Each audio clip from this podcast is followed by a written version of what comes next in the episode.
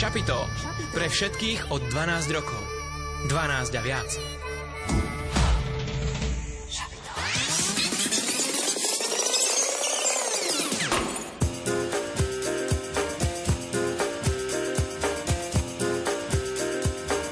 Počúvate študentské šapito. Študentské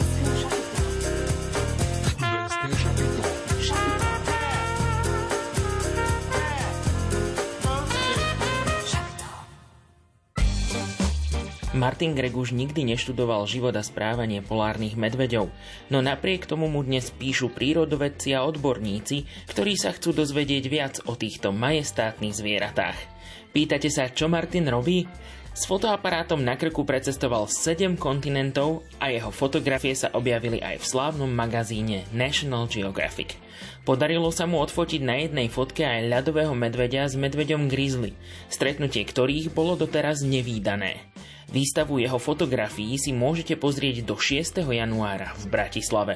S rodenným bratislavčanom, ktorý sa ako 8-ročný presťahoval s rodinou do Kanady, sa budeme rozprávať v nasledujúcich 90 minútach v študentskom šapite. Nerušené počúvanie prajú hudobná dramaturgička Diana Rauchová, technik Pavol Horniák a moderátor Jozef Pikula.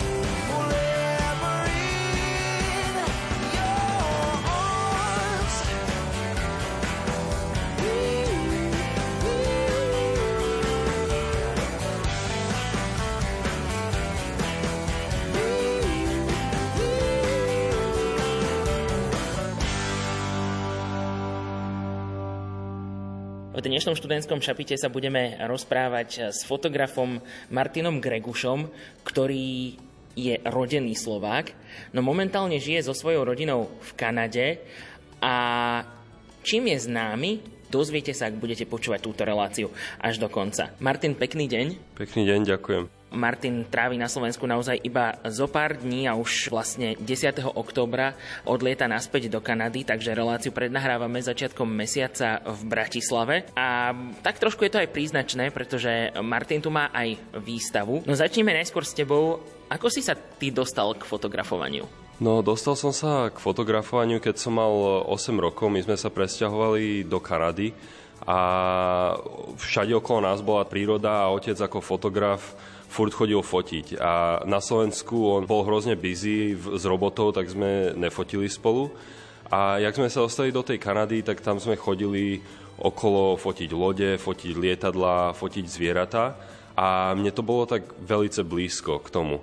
A otec dostal novú kameru, tak ja som potom dostal tú jeho starú kameru a furt sme chodili spolu fotiť ďalej a nakoniec do súťaží som začal posielať tie fotky a niektoré aj začali vyhrávať a to bola len taký ako inšpirácia, že pokračovať ďalej, ďalej, ďalej. Takže už ako malý si vlastne takto pobehoval s fotoaparátom v ruke?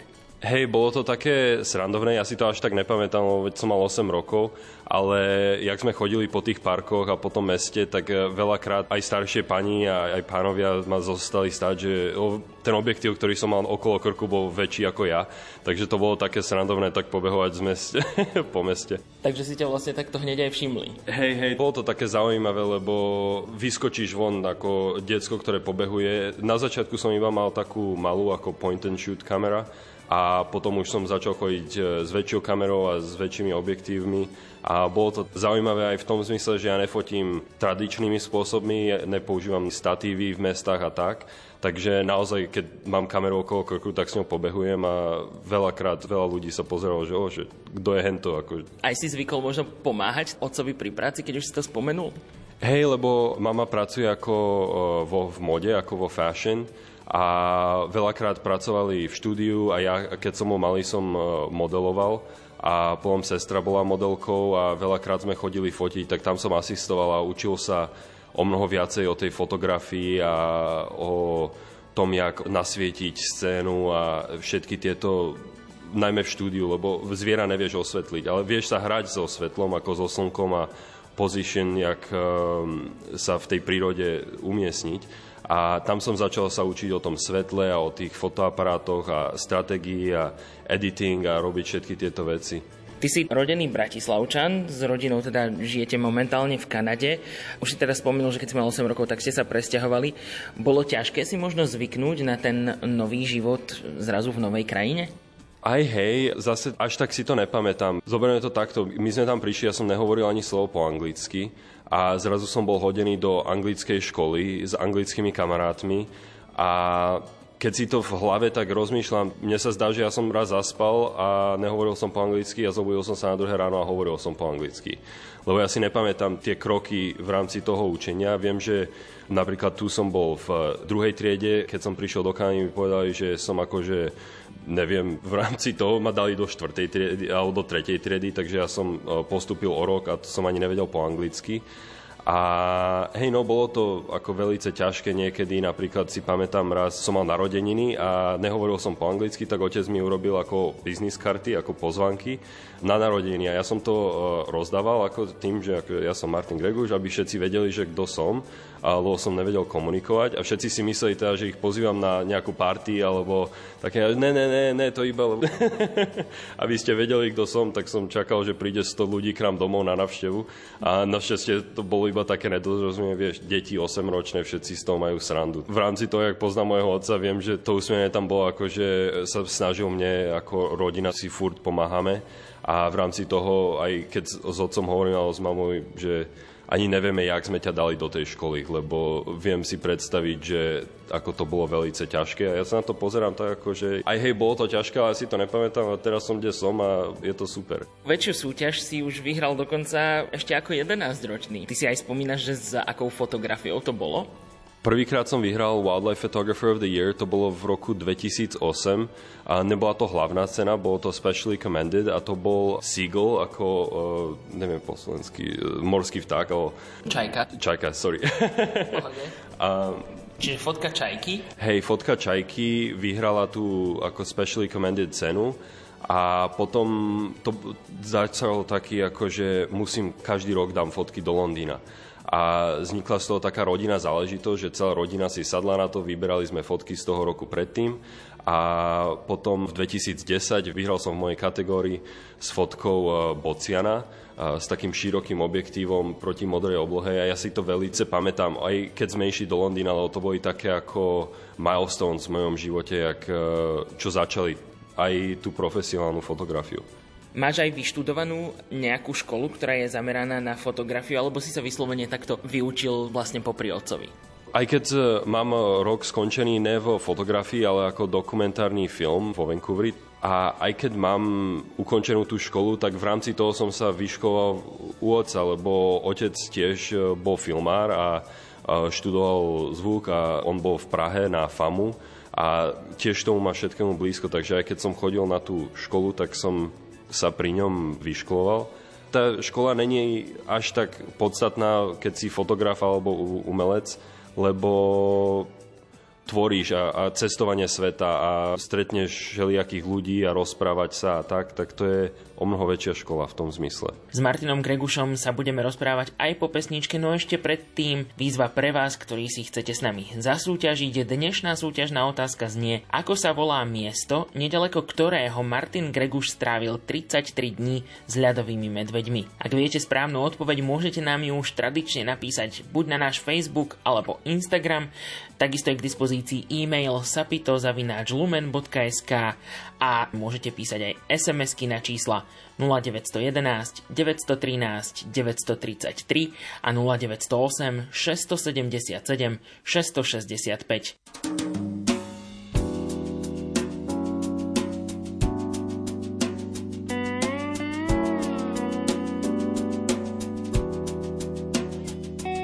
Čo bolo teraz, je už pred tým, čo malo prísť, už je kreslo tma a svetlo lampy. Človek vie, vie o živote sotva viacej. Hoď zvládnuť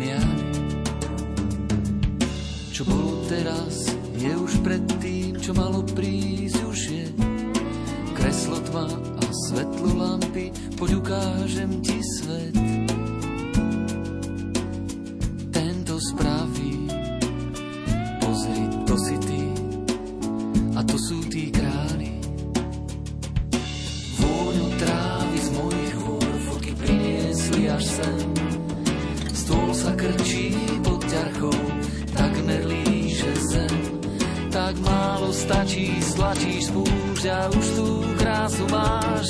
A keď to bolí, zažneš lampu a spomínaš.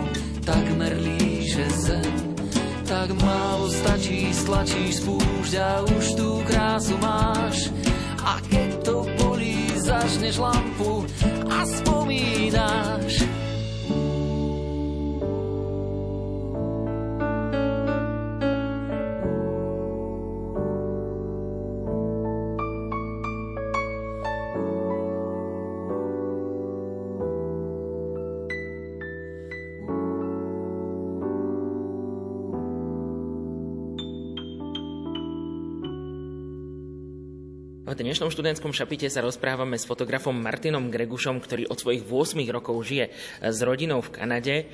Ty sa venuješ fotografovaniu prírody a divých alebo divokých zvierat v prírode. Ako si sa k tomu dostal? Dostal som sa najmä k tej prírode, lebo vo Vancouveri a v Kanade tá príroda je všade, alebo není všade, ale veľakrát tie obyčajné zvieratá sú aj v meste. Keď som chodil von, tak som vždycky išiel s kamerou a mama, keď bývali sme na Slovensku, ona rada v záhrade, ale ako tak do tej prírody moc nechodila a hneď, ak sme prišli do Vancouvru, tak sa zamilovala k moru, k jazerám a tak, tak ona furt každý víkend chcela ísť von. A s otcom sme išli s ňou a my sme si fotili, ona sa prechádzala po parku a to bol ten introduction k takej tej prírode. A potom som už začal cieľene ísť za tou prírodou, že som videl, že o nejaká sova, ktorá tu nemá byť, tu zrazu je a som si vymyslel story okolo nej, alebo orle a lososy a takéto veci. A potom, jak sa tá fotografia evovovala, a aj ten profesia, tak som začal chodiť už von z Vancouveru a cestovať a tam vlastne vznikli aj tie polárne medvede, aj tie ostatné stories. Prečo si si možno vybral práve túto oblasť? Pretože spomínali sme už, že si sa aj s otcom teda vyučoval aj v štúdiu, že prešiel s tými rôznymi oblastiami. Čím ťa práve takáto fotografia prírody uchvátila? To bolo také zaujímavé. My sme v roku 2013 s otcom začali projekt, e, volal sa Thank You Canada a to bol projekt o celej Kanade na 150 rokov Kanady.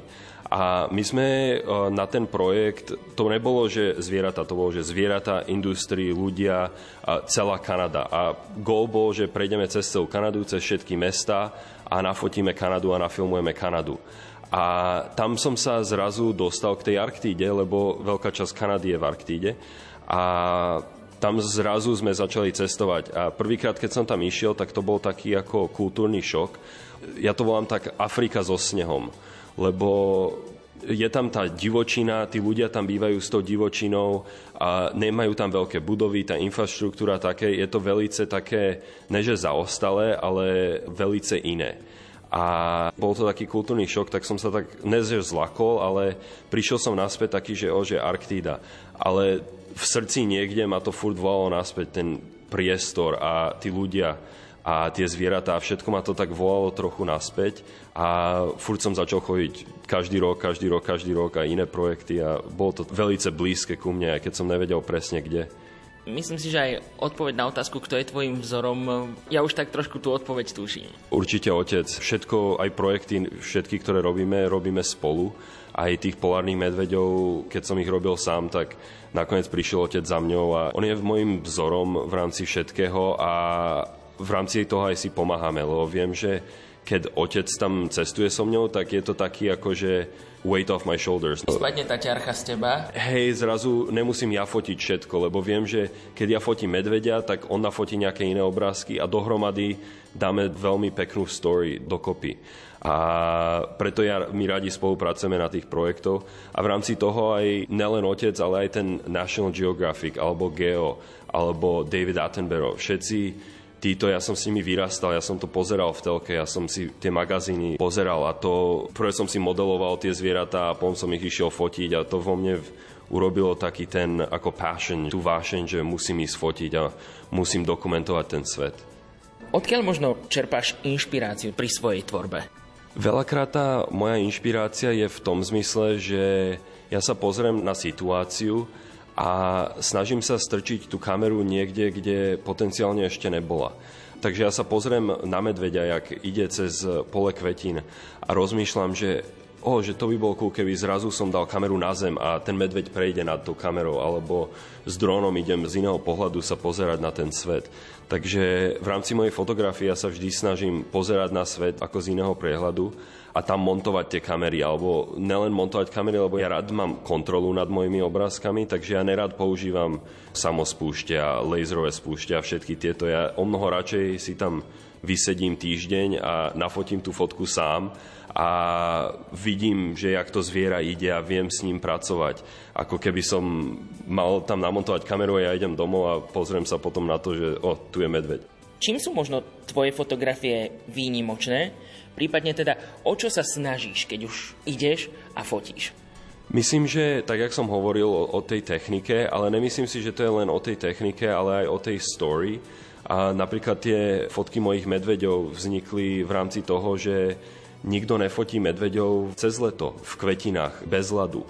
A to je v rámci toho také iné. Takže není to len o tej technike, ale aj o hľadaní lokácií, časových dôb, všetky tie veci, ktoré doplňujú tú fotku a cestovať v rámci toho, aby sa to dalo umožniť. A veľakrát ja si aj naplánujem fotku buď v hlave, alebo aj som si začal kresliť fotky, a ja keby som chcel, ale nejsom moc dobrý v kreslení, takže to som vzdal. Ale veľakrát aj v hlave si naplánujem fotku, alebo v telefóne si napíšem fotku, ako by som chcel a mám taký list fotiek, akože OK, polárny medveď s aurorami, polárny medveď vo vode, pod vodou a urobím si taký list a jak idem v tej expedícii a si to iba odškrtnem, že OK, tak toto máme, toto môže byť lepšie. Približ možno, čo je najnáročnejšie pri fotografovaní práve divokých zvierat. Je to unpredictability Nepredvídateľnosť. tých zvierat. Keď si v štúdiu, tak aj keď toho človeka poznáš a niektoré veci sa menia, tak tie zvieratá, oni nemajú plán. A musíš v hlave byť trochu ako vedieť, čo to zviera urobí predtým, jak to zviera to urobí. Takže ja tie zvieratá naozaj študujem, či sú to polárne medvede, sovy, vtáky a sa ich snažím vyštudovať presne, keď ich fotím, aby som vedel, že OK, tak on si chce ísť sadnúť na ten strom, alebo on chce ísť na ten kameň si sadnúť a snažiť sa dostať sa na tú lokáciu predtým, jak to zviera sa tam dostane. A to je väčšinu času také ťažké, lebo je to príroda, ona s tebou nechce spolupracovať. Veľakrát nelen to zviera nespolupracuje, ale aj počasie nespolupracuje. Tam je toľko faktorov do tej fotky, ktoré idú a snažíš sa byť nad vecou, snažíš sa dostať sa do tej situácie a prediktovať, že čo sa stane a veľakrát sa to podarí, ale zase veľakrát sa to nepodarí. A aj keď sa to nepodarí, tak tam je taký ten magic, niečo, čo sa stane a vyskytne. A veľa fotiek mám naplánovaných ako na tom listine a v tej hlave, ale veľakrát fotiek prídu, akože vstanem ráno a medveď je tam a nafotím ho a to je tá moja obľúbená fotka. A to je taký ten magical moment v tej fotografii, čo sa mi ľúbi, že áno, naplánované je perfekt, ale veľakrát to, čo sa stane v tom momente, je ešte lepšie. A asi je to určite v tomto smere náročné aj na trpezlivosť. Ja som veľmi netrpezlivý človek, takže to je také zaujímavé, lebo tá fotografia alebo tá wildlife fotografia ma veľmi naučila byť trpezlivý, lebo musíš čakať. To zviera, si tam sadneš a on spí a ty ho nezobudíš. A keď ho zobudíš, není tá reakcia toho medveďa alebo toho zvieraťa taká, ako by si chcel, takže ty nechceš, aby on reagoval k tebe, lebo keby reagoval, tak to není to. Ale keď ty tam odsedíš 3 hodiny a on vstane sám a zrazu začne robiť jogu a strečovať, tak zrazu tam je tá skvelá fotka. A to je podľa mňa aj vycítiť na tých mojich fotkách, že tam naozaj je ten čas. Napríklad tieto polárne medvede 33 dní som s nimi býval rovno vedľa nich, aby sme sa dostali k tým fotkám. A to je tá trpezlivosť. Na záver tohto vstupu ešte pripomenutie našej súťaže. Dnešná otázka znie, ako sa volá mesto nedaleko ktorého Martin Greguš strávil 33 dní s ľadovými medveďmi. Ak viete správnu odpoveď, môžete nám ju napísať už tradične na náš Facebook a Instagram. K dispozícii aj e-mail sapitozavináčlumen.sk no a môžete využiť aj SMS-kové čísla 0911 913 933 a 0908 677 665. Look at us break our bonds in this kitchen. Look at us rallying all our defenses. Look at us waging war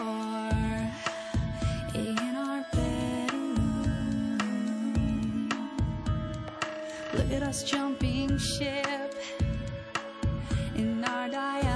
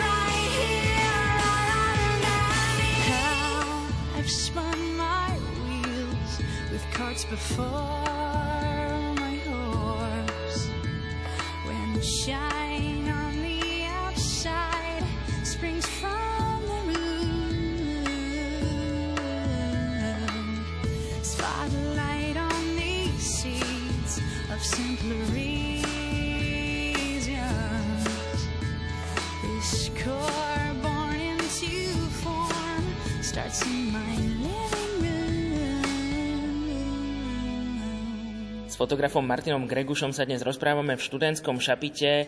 Prestížny magazín National Geographic uverejnil vo svojom septembrovom vydaní tvoje fotografie ľadových medveďov. Skúsme si najskôr povedať, kedy a kde vznikli tieto fotografie.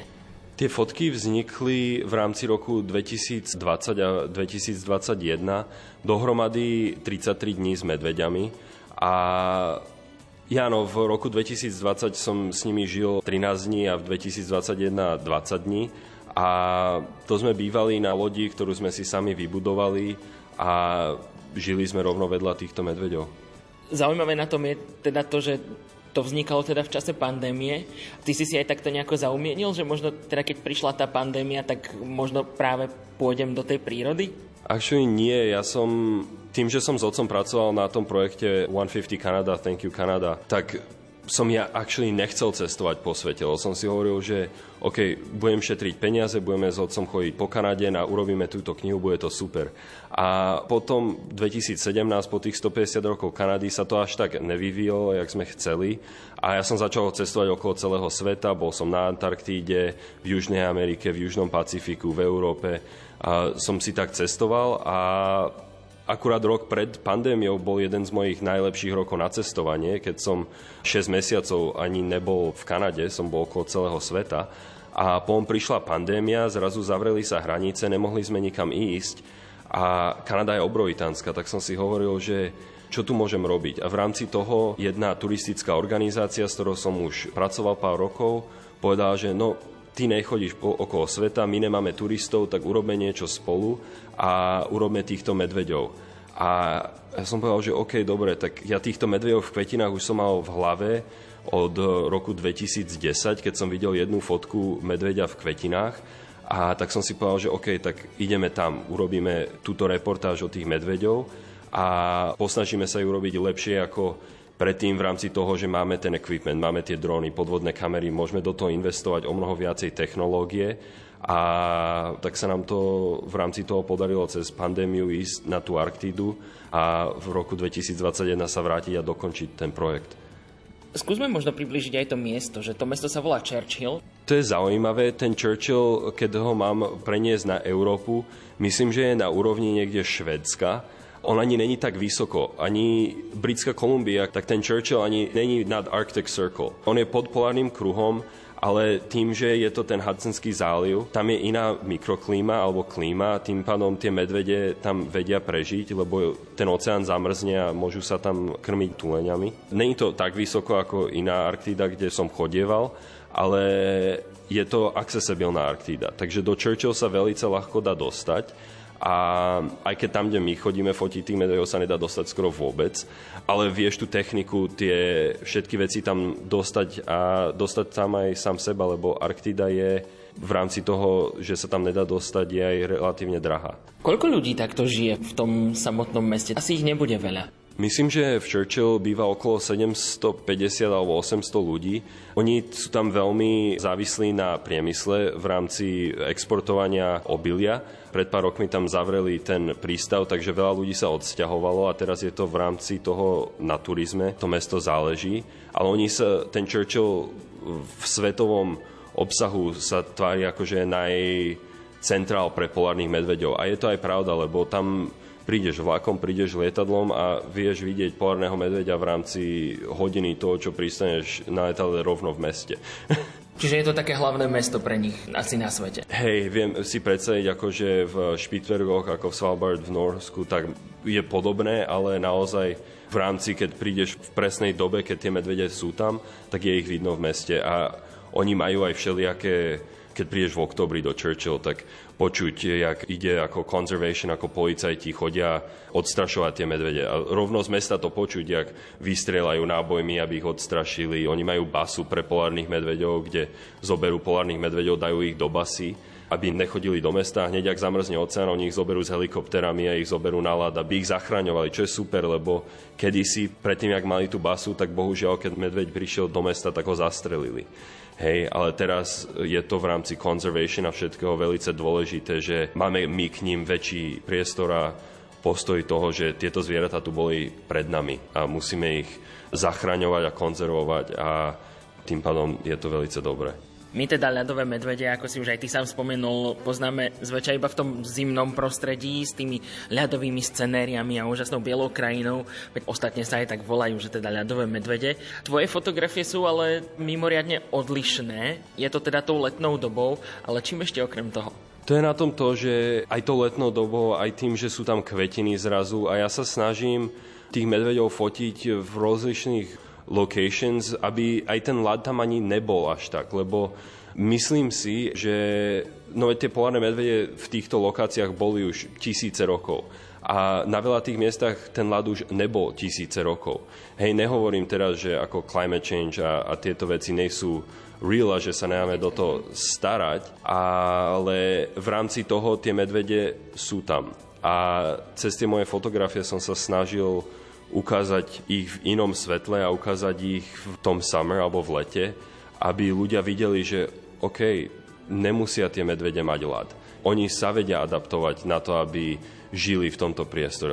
Keď som chodil po Arktíde, tak som zisťoval, že veľa ľudí hovoria, že OK, medveď cez leto nič nerobí, on spí, konzervuje energiu, aby mohol zase loviť. A my v rámci našich expedícií sme vedeli ukázať, že není k tomu až tak pravda. Hej, tie medvede za to, že je leto, oni chcú jesť a veľakrát evolvujú sa v tom, aby jedli vtákov, vajíčka, iné zvieratá, hrajú sa, majú dostatočné energie na to, aby interaktovali sa medzi sebou, hej. Keď je horko, idú do mora sa kúpať. Oni sú adaptibilní a adaptujú sa v rámci tej Arktidy a najmä tam, kde my chodíme ich fotiť do tohto nového proste sveta, ktorý momentálne evidentne, jak sa evolvuje svet, to teplo a tie fotky, ktoré my fotíme, budú viacej common.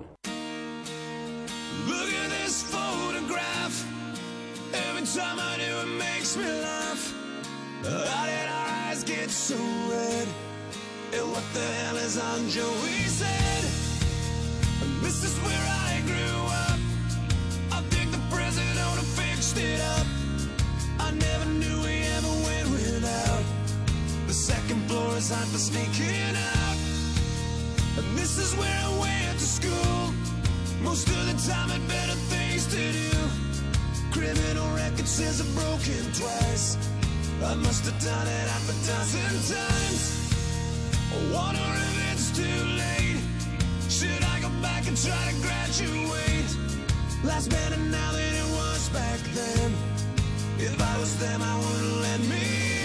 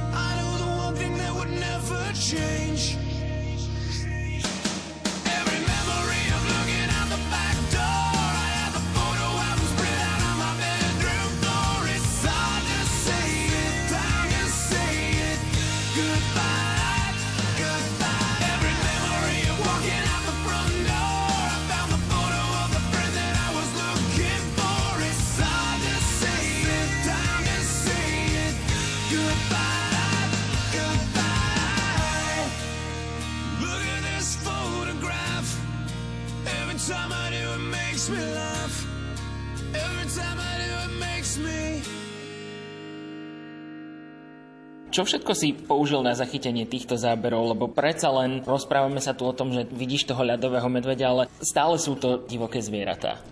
Sú to divoké zvieratá, ale v rámci toho, koľko času aj my s nimi strávime, vždycky pred nimi musíš mať rešpekt. Lebo hneď, ak stratíš rešpekt pred tým zvieraťom, tak sa niečo stane zlé a väčšinu času, keď sa niečo stane zlé, není to, lebo ten medveď niečo zlé urobil a ty si urobil niečo zlé a on reaktuje k tomu, čo si ty urobil. Ja ich berem ako moji kamaráti.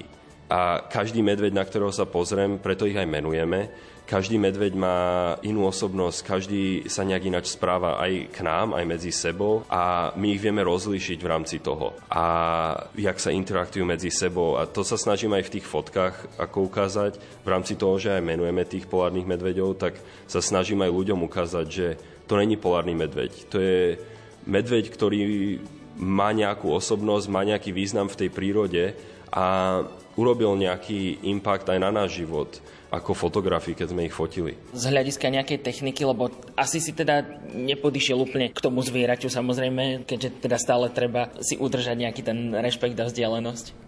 Tak ako kedy, ako ja už som bol pri polárnom medveďov aj tak, že 10 metrov odo mňa spal. V rámci toho ale je to medveď, ktorého poznáme. Presne vieme, že jak sa by sa správal k nám veľakrát, je to mama s mladými. Ale veľakrát sa tá technika musí adaptovať k tomu. Napríklad ja veľmi rád používam dróny, lebo ten dron umožňuje mne byť na viacerých miestach naraz. Veľakrát okolo nás máme povedzme aj 5 aj 10 polárnych medveďov ktorí sú rozprestení na veľkom priestore a ja s tým dronom viem leteť ku viacerý k ním a rozmýšľať, že OK, tam sa mi nepáči hen ten kameň, idem za hen. OK, tam tie kvetiny sú perfektné, idem za hen. OK, tento je skvelý, akurát toto viem nafotiť. Takže tie drony sú super, tie uh, remote cameras tiež umožňujú mi byť o mnoho bližšie k tým polárnym medveďom a zachytiť tie momenty. Ale aj keď mám tie remote cameras, tak jak som hovoril predtým, že rád kontrolujem situáciu, takže nemám necessarily laser zamierené a také, že ho odfotí, keď prejde okolo, ale ja mám normálne ako kontrolku gombík a ja spúšťam tú kameru od 50 metrov presne keď ten medveď ide okolo. Tým pádom umožňujem zachytiť tú situáciu presne keď ja ju chcem zachytiť a aj vidím, čo sa deje. Medzi tými fotkami z tejto tvojej najnovšej série rozhodne púta pozornosť najmä záber medveďa, ktorý leží na lúke plnej rozkvitnutej. Ja som si to našiel v Slovenčine vrbky úzkolistej, ktorá má naozaj veľmi pekné rúžovo-fialové kvety. A zdá sa, že teda ho nevyrušil ani ten zvuk drona, ktorý si práve spomenul, ktorý poletoval nad ním. To je tá sústredivosť, jak tá patience a to, jak lietame s tými dronami nad nimi, hej. Ten medveď není len zvyknutý na nás, on je zvyknutý aj na všetku tú techniku, ktorá s nami ide. Takže už vtedy, keď tá fotka je umožnená, napríklad hen ten medveď v National Geographic, toho medveďa už poznáme a boli sme s ním 5 dní, takže ja presne som vedel, že jak on bude reaktovať k tomu dronu, jak blízko k nemu môžem ísť, čo presne ten medveď urobí. Tým pádom, keď spal v tých kvetinách, ja som presne vedel, že OK, s tým dronom poviem takto nízko alebo takto vysoko, viem presne si tú situáciu v hlave dať dokopy a potom ju realizovať a viem, jak ten medveď sa bude správať. A v rámci toho tie fotky by nemali možné, keby sme tam nespali tých 20 dní alebo 13 dní. Lebo to je ten čas, ktorý umožňuje tým fotkám, aby sa dali zrealizovať. Koľko ľadových medveďov sa takto v Churchille nachádzalo počas tých 33 dní? Dá sa to aspoň teda nejako odhadom povedať? Je to ťažké, najmä kvôli tomu, lebo neviem, či tie medvede, ktoré sme videli v 2020, sa opakovali v 2021. Viem, že veľa z nich áno, ale viem, že veľa z nich ani nie. Ale napríklad v roku 2020 sme videli 40 medveďov a v roku 2021 sme videli 50 medveďov. Niektorí sú takí, ktorí iba prejdú okolo kempu, iba ich vidíme v diálke, niektorí prídu na deň alebo na dva iba sa pozrieť, že čo sa deje, ale veľa z nich sú takí, ktorých poznáme velice intimne, hej, a ktorí s nami žijú v rámci tej prírody. A veľa z nich, aj teraz viem povedať, ne, že ako je Aurora Beans, malý medveď s mamou ako úplne úžasný medvedí, hej, Veronika a Betty, ktorí boli Wildlife Photographer of the Year, to sú medvede, s ktorými naozaj strávime veľa času a preto majú aj tie mená, aby sme my presne vedeli ráno sa zobudiť a povedať si, že OK, hen tam sedí henten, hen tam sedí henten a aj toho, jak sa medzi nimi chodíme, nám to umožňuje, keď komunikujem s mojim asistentom alebo s mojim otcom povedať, že OK, hento je Scar, k nemu nejdeme, hej. Alebo hento je Beans, presne vieme, že on je fajn, k nemu sa môžeme ísť. Niektoré dostali mená podľa tej osobnosti, ale vedel by si ich rozlíšiť, napríklad majú niektoré mená možno aj podľa vzhľadu? Niektorí majú podľa vzhľadu, ako ten Scar, ktorý bol v National Geographic. Keď sa pozrieš blízko na tej fotky, tak vidno, že je trochu škrabnutý. Alebo mali sme jednu samicu s mladými, ktorá mala trochu ústa posunuté na stranu. A to sú také charakteristiky, keď sa na pozrieš z blízkosti a vidno, že OK, tak on na vzhľad vyzerá inač, takže jeho pomenujeme tak. Ale veľakrát je to tá charakteristik alebo tá personality toho medveďa, ktorá ho rozlíši. A to je potom to ťažké, keď sa pozeráš na tú fotku, lebo nevždycky sa to presunie, tá experience toho medveďa na tú fotku a potom len sedím za počítačom a pozerám na fotke a rozmýšľam, že ja ktorý vlastne bol hento a ktorý bol hento a snažím sa na Instagram alebo tak nedať toho istého medveďa, lebo snažím sa byť férový k mojej audience a k mojim followers, aby vedeli, že OK, naozaj my sme videli 50 medveďov a naozaj každý má rozlišné meno. Takže vždycky sedím aj pár hodín nad počítačom a rozmýšľam, že a ktorý je hento vlastne medveď a snažím sa ho komperovať k iným fotkám a rozmýšľať naozaj, aby boli rozlišní. Pripomíname ešte našu súťaž, ako sa volá mesto nedaleko ktorého Martin Greguš strávil 33 dní s ľadovými medveďmi. To je dnešná súťažná otázka. Správne odpovede nám už píšete na Facebook a Instagram. K dispozícii aj e-mail sapito.lumen.sk No a takisto môžete využiť aj SMS-kové čísla 0911 913 933 a 0908 677 665. S Martinom Gregušom sa ešte budeme rozprávať aj v ďalšom vstupe, no a povieme si viac práve o 33-dňovej expedícii v Churchill, čo to všetko obnášalo a ako tam vlastne dokázal Martin prežiť, tak počúvajte nás aj naďalej.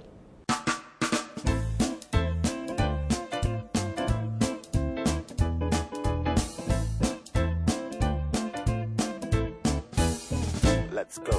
Medvědi nevědí, že turisti nemají zbraně, až jednou procitnou, počíhej si někde na ně. Výpravě, v Doubravě, malý grizzly ukáže se turisté zajisté, rozutíkají se po lesem. Na pěšině zbydou po nich transistoráky, dívčí dřeváky, a drahé foťáky. Zlaťáky. Za ty si koupí maliny med a slané buráky. Medvědi nevědí, že turisti nemají zbraně, až jednou procitnou, počíhají si někde na ně. Výpravě v Doubravě malý grizzly ukáže se turisté zajisté, rozutíkají se po lesem. Solucho! Medvědi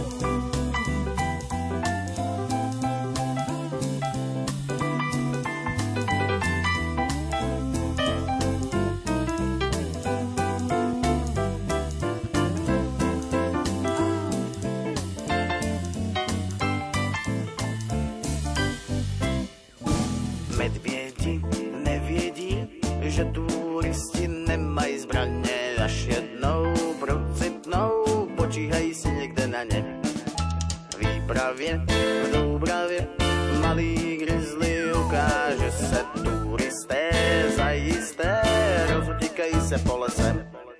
A na pěšině zbydou po nich transistoráky a dívčí dřeváky a drahé foťáky. Medvědi je v městě vymění za zlaťáky. Za ty si koupí maliny med a slané buráky. Za ty si koupí maliny med a slané buráky. Oh yeah! V študentskom šapite sa dnes rozprávame s Martinom Gregušom. Ty si v Churchille strávil 33 dní, čiže ako aj ty sám hovoríš, je to expedícia, chodíš na takéto expedície, no ty zároveň spolupracuješ aj na tvorbe rôznych dokumentárnych filmov. Ako sa fotograf dostane k takejto spolupráci? Je to ťažké, hej. Napríklad ja som začal, keď som mal tých 8 rokov a listoval som tie National Geographic a vždycky to bol môj sen byť v National Geographic, byť v GEU, a filmovať pre David Attenborough. A fotografia není necessarily niečo, čo vyštuduješ, alebo kde je napísaná knihách, že OK, ideš do školy, dostaneš prácu, budeš fotiť pre National Geographic a dostaneš sa, není tam ten stupeň, musíš si to vymysleť sám. A ako dieťa, ako teenager to bolo najťažšie si vytvoriť tú knihu sám a musíš si na, urobiť tie pravidlá sám a musíš si napísať, že OK, dostanem sa do súťaže, vyhrám súťaž, potom pošlem e-maily, dostanem sa do relácie, dostanem sa do média, OK, budem mať viacej followers na Instagram, tam ma niekto snaď uvidí a tak budovať tie kontakty a tak budovať tú kariéru. Je to veľmi ťažké, aj teraz je to veľmi ťažké, lebo ja nemám ako 9 to 5 job, hej, proste nechodím do roboty od 9 do 5 a mať tieto veci. Moja práca niekedy je o 4 ráno, niekedy je o 12 po obede a je to ťažké, no, dať si presne tieto goals a aj v rámci života, že čo je next a kam ďalej pokračovať, hej. Ale teraz je to, ten National Geographic, to bol akože dream come true, hej.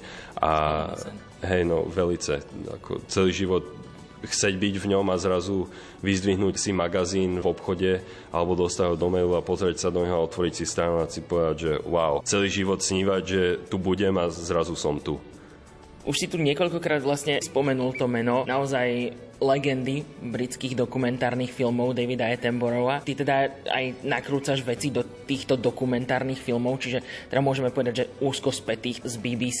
Z BBC a v rámci všetkých ostatných broadcasters, ktorí sú v Anglicku, tak ja sa snažím vždycky s nimi byť v kontakte aj pracovať na nejakých projektoch, ktoré teraz robíme spolu a to je sen na tej fotografii, že ja som fotograf, ale tie dróny a tie všelijaká technika mi umožňuje nelen fotiť, ale aj filmovať a v rámci toho momentálne sa snažím ísť iným smerom a nechávať si tú fotografiu, ale v rámci tej fotografii tvoriť filmy svoje vlastné. Napríklad ten, ktorý teraz vyhral druhú cenu v eh, Siena International Awards v Taliansku, a keď som tam bol a videl som, že je kniha, sú tam fotografie a bolo mi trochu ľúto, že nemôžem listovať niečo a vidieť sa, ale v rámci filmu a dostať také ocenenie, to bolo velice také uspokojujúce.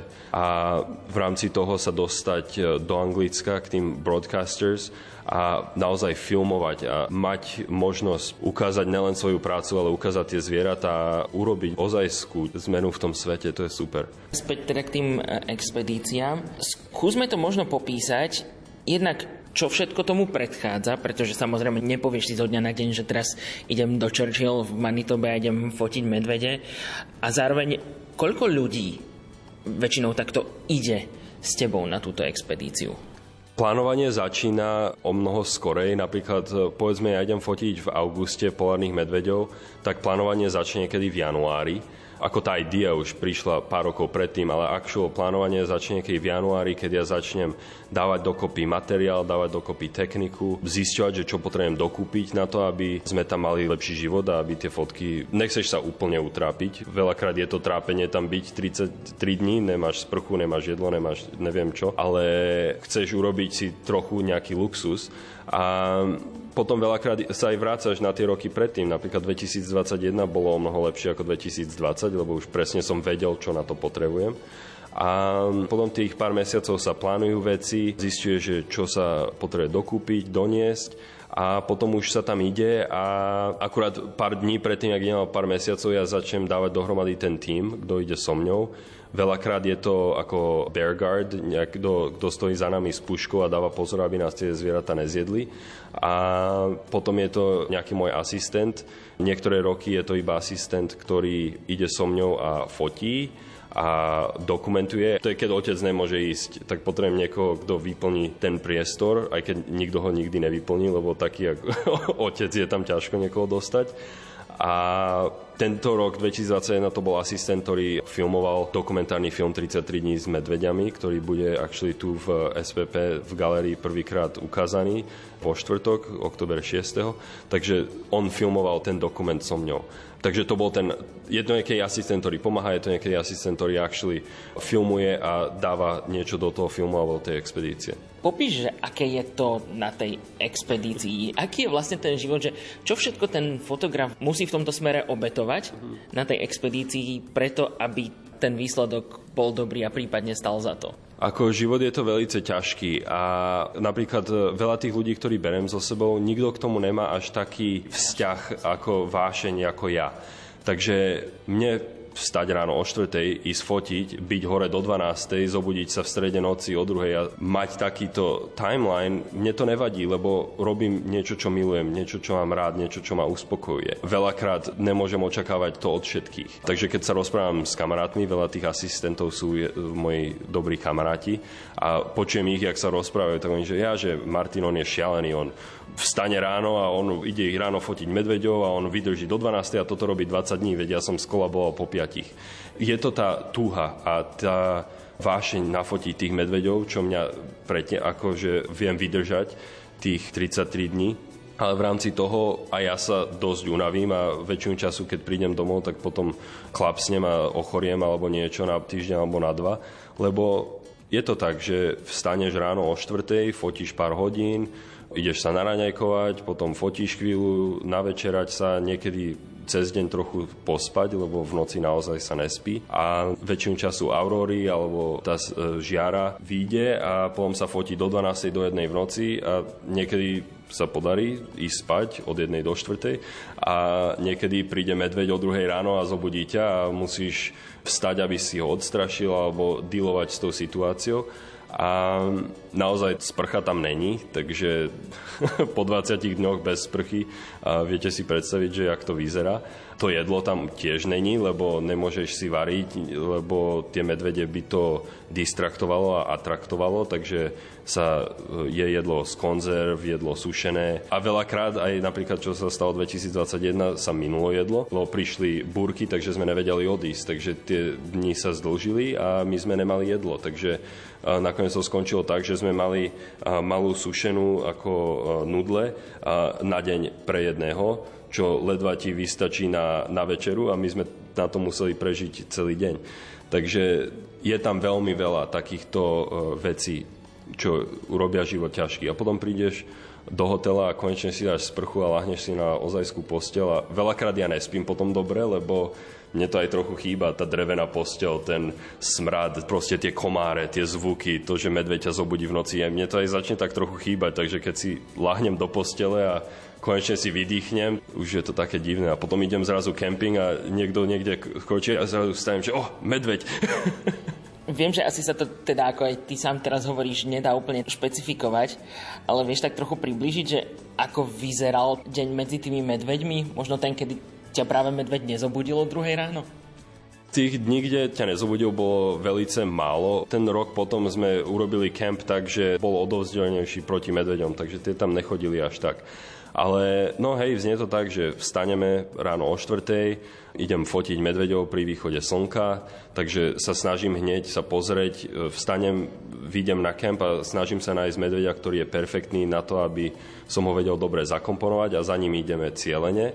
A potom s ním trávime väčšinu času ráno, prídeme naspäť, naraňajkujeme sa, väčšinu času možno si trochu pospím v tej dobe, lebo medvede nič nerobia, ale to je na tom to, že prispôsobuješ sa medveďovi, ne sebe. Takže keď medveď spí, ty spíš. Keď medveď niečo robí, ty niečo robíš. Potom ich sledujeme celý deň, fotíme ich a väčšinu času pri tom západe slnka prídu noví medvedi, čo je väčšinu času problém pre nás, lebo Zrazu sú to medvede, ktorých nepoznáme a ktorí nepoznajú nás, takže oni sú velice takí doterní a snažia sa ísť za tebou a zistiť, že čo si. Takže s ním niekedy máme také neproblémy, ale vzniká tam napätie medzi nami a nimi. A potom oni sú tí, ktorí nás budia v noci, lebo oni pokračujú, veľakrát prídu a začínajú zisťovať, že čo sme v noci. Ale keď ne, tak uh, oni si odídu, my ideme spať, tie aurory väčšinu času v noci prídu, ale už teraz som prišiel na inú techniku, kde proste ja zapnem kameru na timelapse na streche a ja si idem spať a kamera fotí celú noc a ja ráno iba vymením baterky a vidím, čo nafilmovala, lebo rád by som bol hore celú noc ale už si tak unavený z toho a musíš, vieš, že to není, že je, dneska idem do hotela si pospať, ale vieš, že to musíš 20 dní ťahať a treba aj seba šetriť.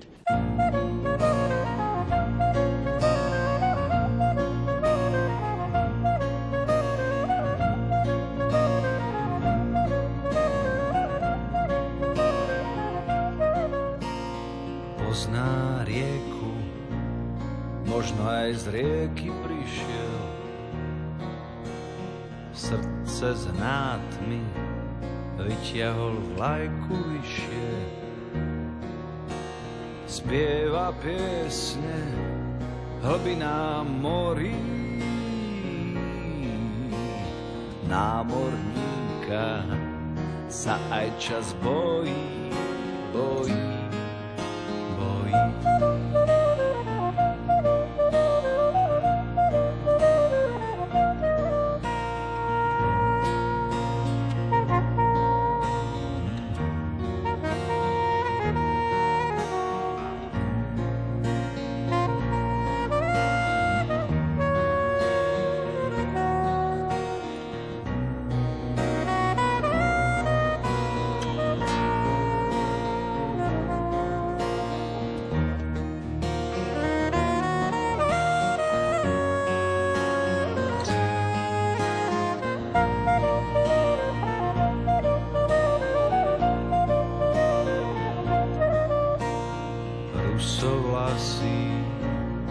Najväčšej diere bývaš. pod hladinou. Tam svoje verše skrývaš, spievaš piesne aj hlbinám morí. Námorníka sa aj čas bojí, bojí.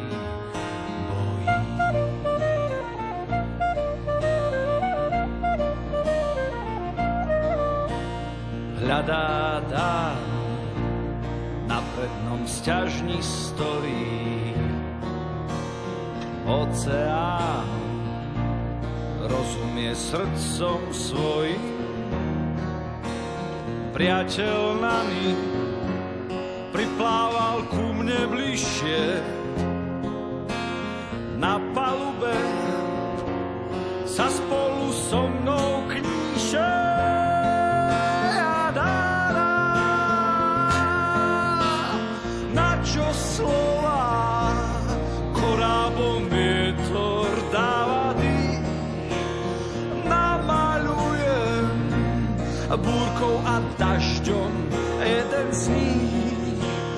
priateľ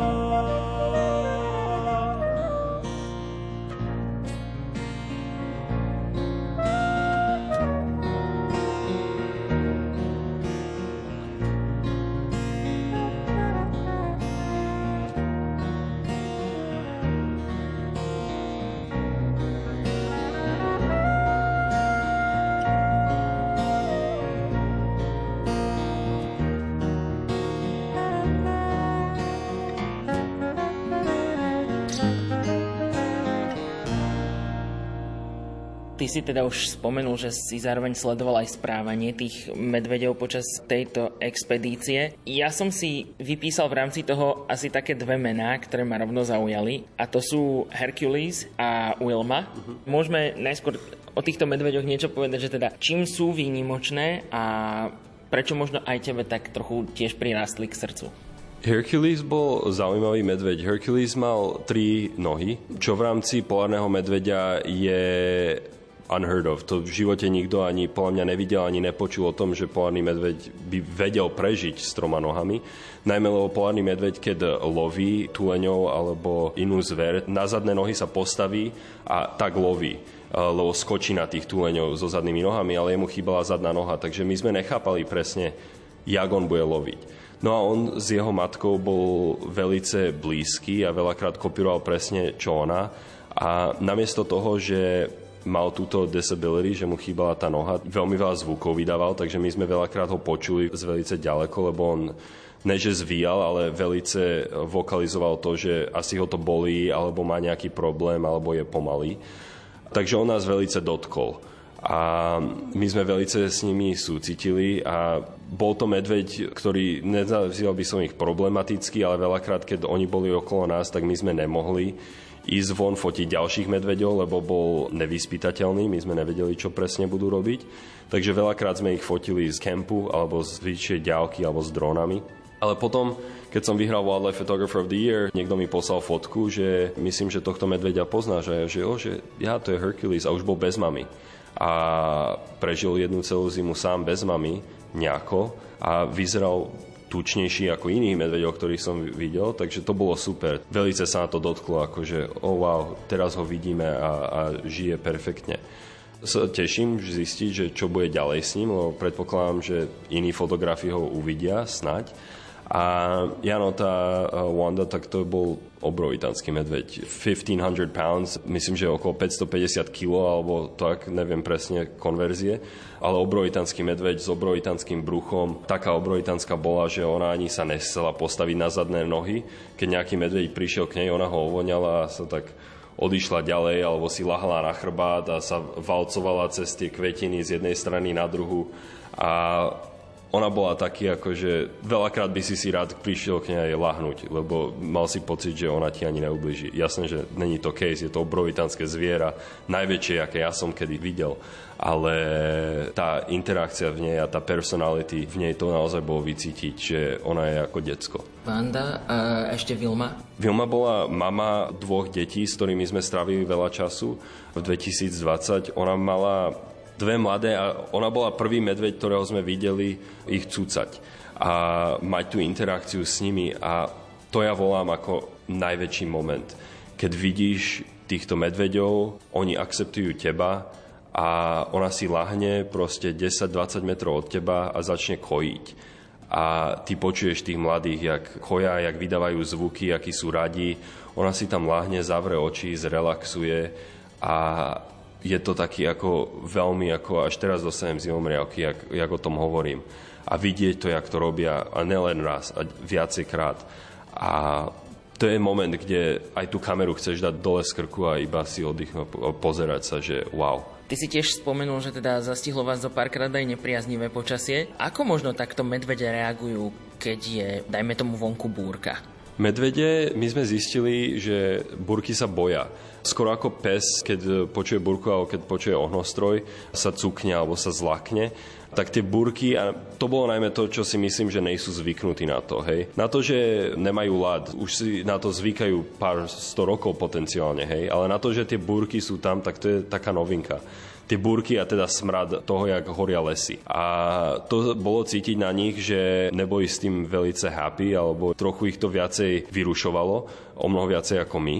A to bolo na nich vycítiť teda. A Myslím si, že to je ten problém toho climate change a toho, jak sa mení počasie. Není to necessarily to, že toho ľadu je menej, ale je to to, že to ľadu je menej o mnoho rýchlejšie a že tieto búrky a všetky tieto veci, ktoré nebývajú na Arktide, zrazu sú tam a tie medvede s tým musia dealovať a oni na to naozaj nie sú zvyknutí. Ako sa volá mesto, nedaleko ktorého Martin Greguš strávil 33 dní s ľadovými medveďmi? To je dnešná súťažná otázka. Správne odpovede nám už píšete na Facebook a Instagram. K dispozícii aj e-mail sapito.lumen.sk No a takisto môžete využiť aj SMS-kové čísla 0911 913 933 a 0908 677 665. S Martinom Gregušom sa budeme rozprávať ešte aj po pesničke a spomenieme aj jeho úspechy, ocenenia, plány do budúcna, takže rozhodne zostaňte s nami.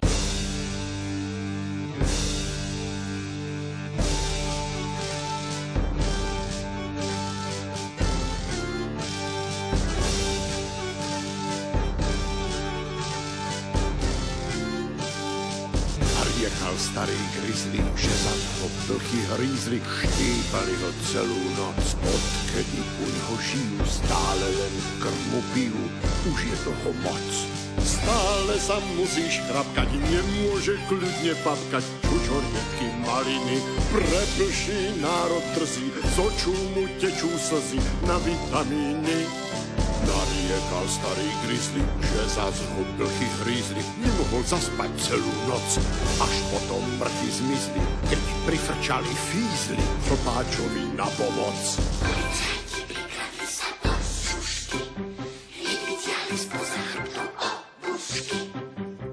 Vyprášili mrchám, plchám kožušky. Joj!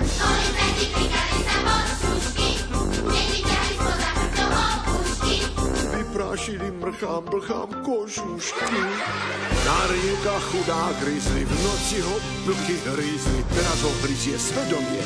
Na čo len volal fízlov, dobitý s tvárou kyslou, pomaly stráca Našim hostom v študentskom šapite je stále fotograf Martin Greguš. Dostaňme sa teraz k tvojim úspechom a oceneniam. Keby sme ich mali všetky vymenovať, tak zaplníme ešte ďalšiu takúto 90-minútovú reláciu. Skúsme spomenúť aspoň tie také najvýznamnejšie. Najvýznamnejšie určite sú tie, keď som bol eh, mladý, tých Wildlife Photographer of the Year v 2008 a v 2010 to boli tie také, ktoré naozaj inšpirovali celú tú fotografiu. A potom pár rokov som nedával do žiadnych competitions fotky a, a minulý rok som vyhral v mojej kategórii Rising Star Portfolio v Wildlife Photographer of the Year zase v Londýne Keď mám ukázať na niečo, čo otočilo moju kariéru ako fotograf, tak ukážem na hentu competition na, na minulého oktobra a poviem, že hen tam sa to všetko otočilo a, a zrazu svet cez tých polárnych medveďov začal sa pozerať na moju fotografiu a, a na moje videá a zrazu som dostal e-maily od všelijakých ľuďov aj v Anglicku, že spolupracujeme spolu na videách, na fotografiách, hej, zrazu ja pracujem ako aj guide, ako tour operator na lodiach, sprievodca, takže zrazu aj lode chceli nejaké so mnou spolupracovať a zrazu som sa tento rok oskytol na mieste, kde som mal práce toľko, že som ani nevedel, kde sa mám pohnúť.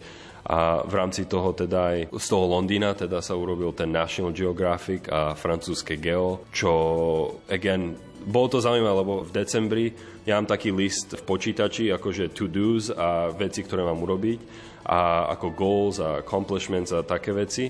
A ja som si tam urobil, že OK, David Attenborough, National Geographic, Geo Francúzsko, Galeria. A moja mama išla okolo môjho počítača raz a iba kúka na to a hovorí, že čo máš túto taký obrovitanský list veci a že no, že som jej to začal vysvetľovať. Som jej ukázal, že no, tuto mám 5 vecí, keď sa jedna z nich podarí, tak budem najšťastnejší človek na svete. A to bolo v decembri. A potom sme prešli celý tento rok a som sa snažil s tým National Geographic, s tým Geom, filmovať tie David Attenborough a všetky tieto veci. Som sa snažil ich dokončiť a zrazu som sa pozrel na tú listinu teraz pred mesiacom a iba som si ich odškrtol, že no, že to sa stalo, to sa stalo, to sa stalo a iba pozerám na ten počítač, že wow, že akože to je trochu crazy, hej, že všetko, čo som chcel, sa mi splnilo.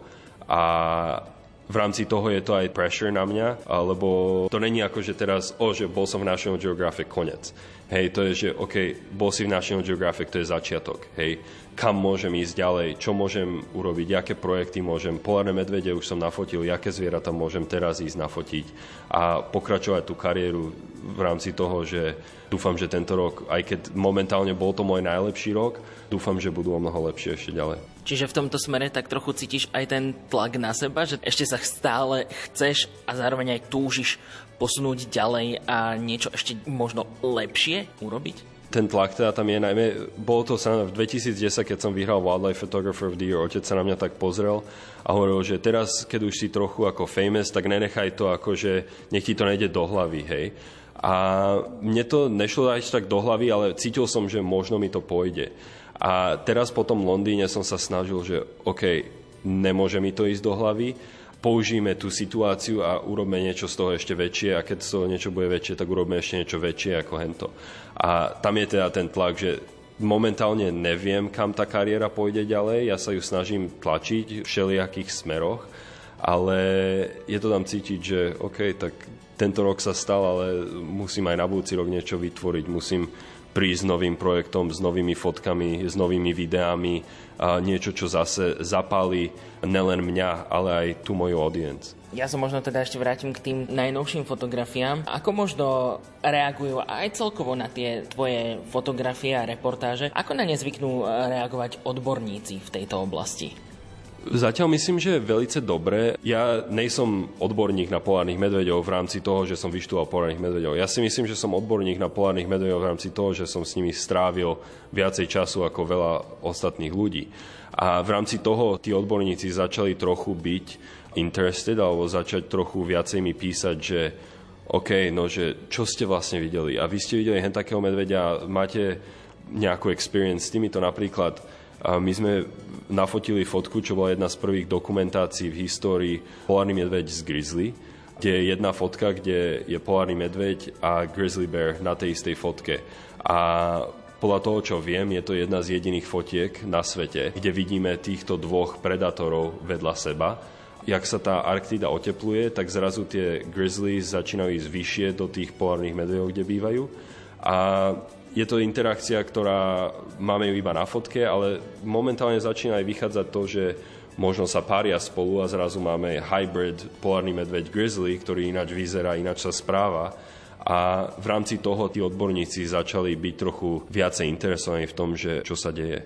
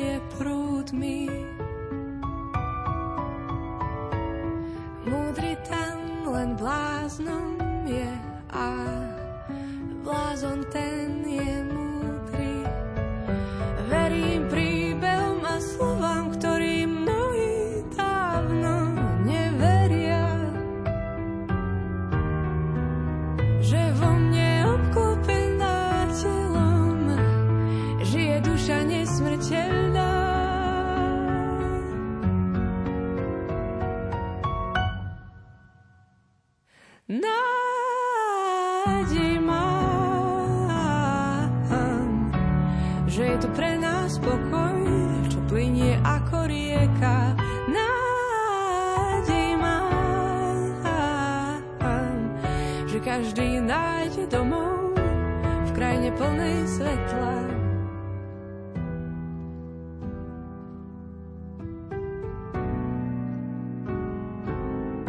Neviem prečo mocný vzmáha sa zatiaľ, čo bezbranný trpí.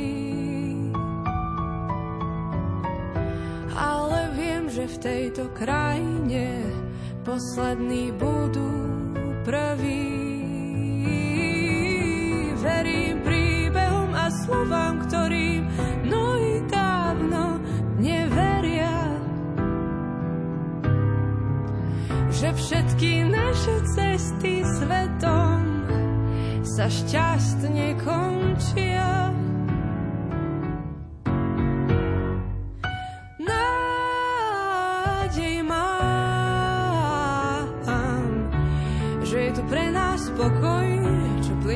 Ako rieka.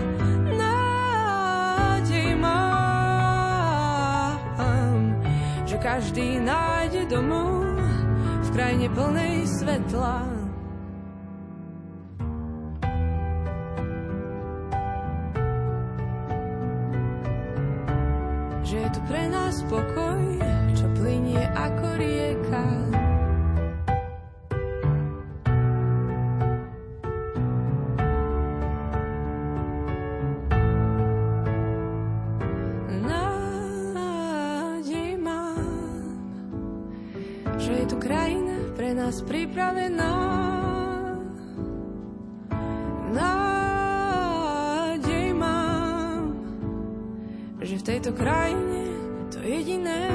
Zraní srdce, bude krása.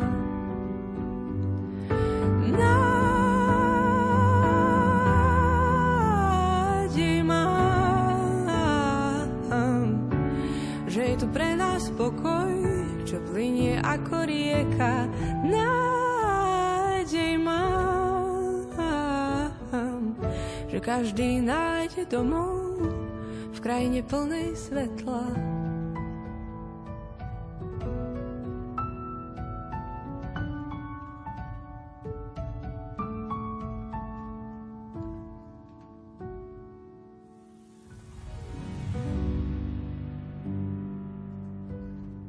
Už sme spomenuli plány. Všetko je teda odškrtnuté na zozname toho pre rok 2022. Čo je na pláne do budúcna? No do budúcna ja by som veľce rád, tá, napríklad tá galéria, ktorá sa tu otvára v SPP, ja by som hrozne rád, aby to bola turovaná exhibit okolo celého sveta, tých polárnych medveďov.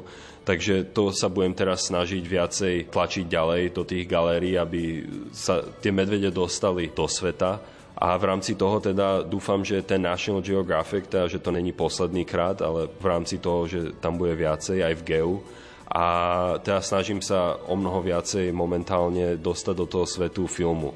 a filmovať zvieratá a reportáže nelen pre ako BBC alebo Netflix alebo tak, ale v rámci aj svojich vlastných dokumentárnych filmov, kde je veľa stories, o ktorých poznám nelen v Arktide, ale okolo celého sveta, ktoré ja k ním mám velice blízko a dúfam, že teda sa k ním dostanem. Aj už teraz viem, že do 2024 mám plné plány nejakých expedícií, ktoré nejsú moje vlastné pre filmovanie, pre broadcasters, ale v rámci toho sa snažím ešte furt niekde zapichnúť svoje vlastné expedície a mať aj súkromný život, čo je velice ťažké cestovať toľko a, a mať aj súkromný život. Čo zvykne takto vyťažený fotograf robiť vo voľnom čase? Predpokladám, že tej fotografie už máš asi e, dosť v rámci teda tej práce.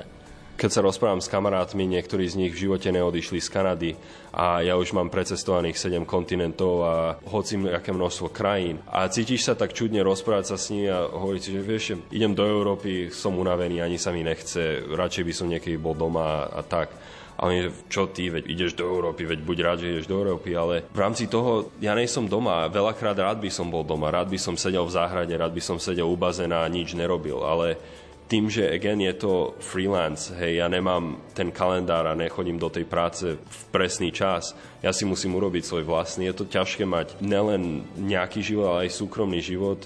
A tento rok napríklad viem, že na budúci rok budem 7 mesiacov cestovať, tak som povedal, že ne, 3 mesiace nebudem nič robiť, budem s frajerkou doma a budem mať nejaký čas s rodinou, lebo viem, že aj to je veľmi dôležité. Napríklad dôvod, prečo som sa dostal do fotografie, kvôli, že som mal viacej času s otcom, lebo sme prišli do Kanady, lebo on mal svoju vlastnú firmu a žil život velice podobnému momentálne mojemu, kde pracuješ non-stop celý týždeň a nemáš čas na tú rodinu. A keby sme boli na Slovensku, ja asi by som nebol možno fotograf, neviem, určite by som nebol toľko s otcom, ale pre mňa je rodina velice dôležitá, takže ja sa snažím, hoci kedy, keď môžem, aj keď veľakrát je to, že nejdeš do Grónska, nejdeš do Norska, zostaneš doma, ale pre mňa je to veľakrát dôležité. A potom, keď cestujem, si toho vážim zase veľakrát viacej my robíme fotografiu život ako zvierat a na to, aby sme neboli okolo ľudí. Napríklad ja nemám až tak rád byť okolo ľudí. Ja som very antisocial person. Takže príležitosť byť social a rozprávať sa s divákmi a rozprávať sa s vami a hovoriť túto story. Ja to mám ako velice rád, že je to také iné a je to môj čas ako byť trochu social. Keď žije s medveďami, tak tam bohužiaľ nikto není. Čiže si, si možno taký ako introvertnejší? Aj hej, introvertný extrovert, hej, ja to volám, lebo ja viem žiť s tými medveďami 33 dní a byť úplne sám a byť perfektne v poriadku a nič mi nechýba a viem ísť do baru s kamarátmi a rozprávať alebo byť tuto na rozhovore a rozprávať pár hodín. A mne to nerobí problém oboj smermi. Keď si môžem vybrať, tak si vyberiem tých 33 dní s medveďami a byť sám. Už sme tu teda niekoľkokrát spomenuli v relácii výstavu, ktorá momentálne prebieha v Bratislave. Skúsme povedať teda, dokedy ju môžu poslucháči vidieť a kde si ju môžu prísť. Takže diváci si môžu pozrieť výstavu v galerii SPP a sú to presne títo 33 dní s polárnymi medveďami. Je tam veľa fotiek, ktoré v živote neboli nikde ukázané a je tam aj ten dokumentárny film, ktorý tu má na Slovensku prvýkrát premiéru. A nelen, že je to výstava velice, podľa mňa, úžasných fotiek, ale je to aj moja prvá výstava, ktorú mám ako samotný fotograf.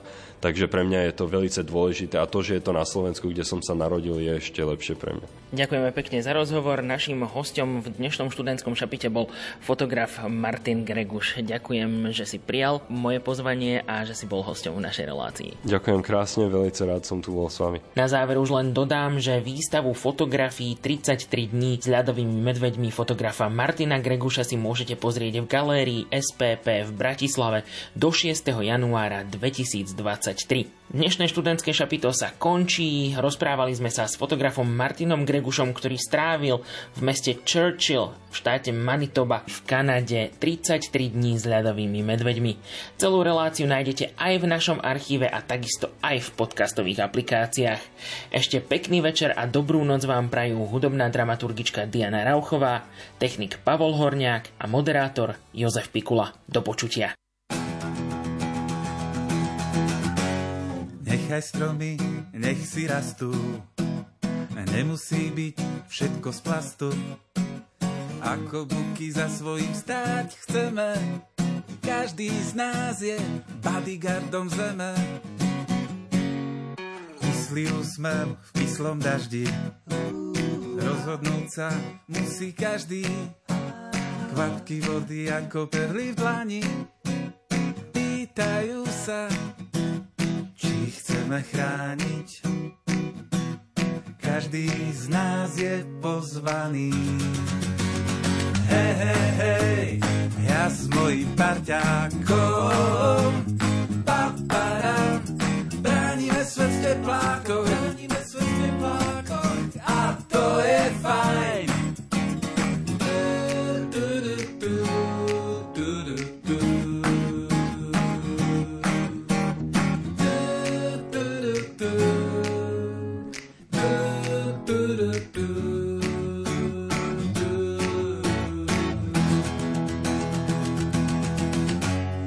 Nechaj stromy, nech si rastú. Nemusí byť všetko z plastu. Ako buky za svojím stáť chceme, každý z nás je bodyguardom zeme. Tak čo na to povieme? Hej, hej, hej, ja s mojím parťákom. Paparam, svet v teplákoch a to je fajn. Hej, hej, hej, ja s mojím parťákom.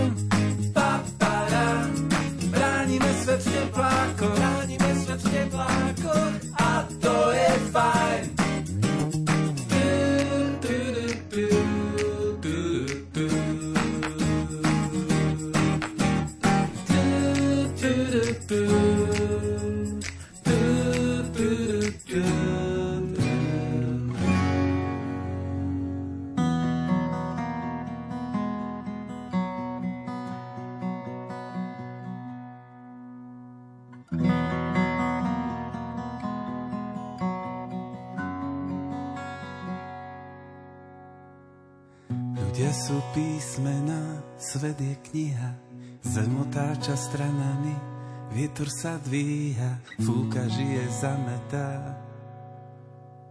Počíta nám vlasy. Ľudia sú písmená na veľkej dlani, v igelitkách nesieme na všetky strany, príbeh o nás a my v ňom. Zdvihni prosím telefón. Celá, celá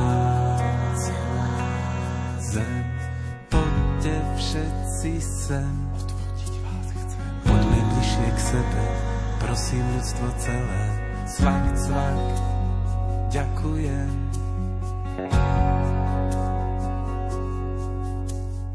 Keď sa dieťa pritúli, slavosť aj sila, berie biele zástavy, potom ich dvíha ako plienky do neba. Pozerám sa na teba, tisíc okien, jeden vchod, milión dverí, noty bežia po schodoch, niekto tu sedí, ja, ty, ona, my, vy, on. Zdvihni prosím telefón. Celá, celá zem, poďte všetci sem. Poďme bližšie k sebe, prosím ľudstvo celé. Cvak, cvak, ďakujem.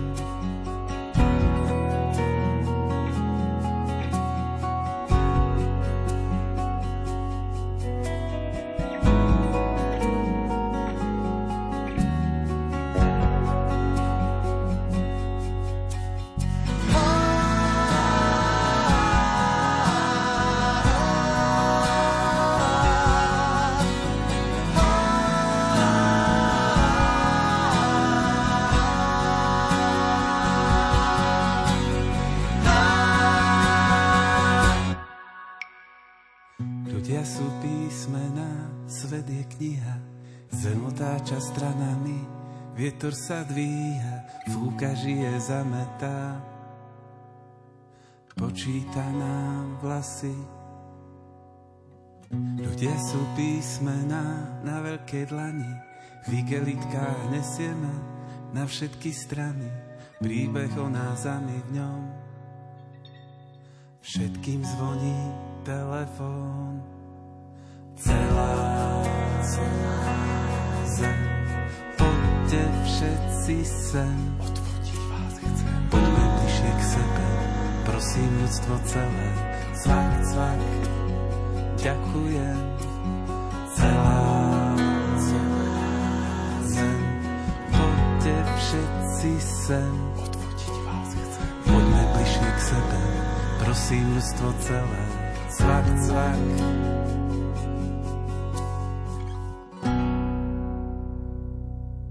Táto relácia bola vyrobená v roku 2015.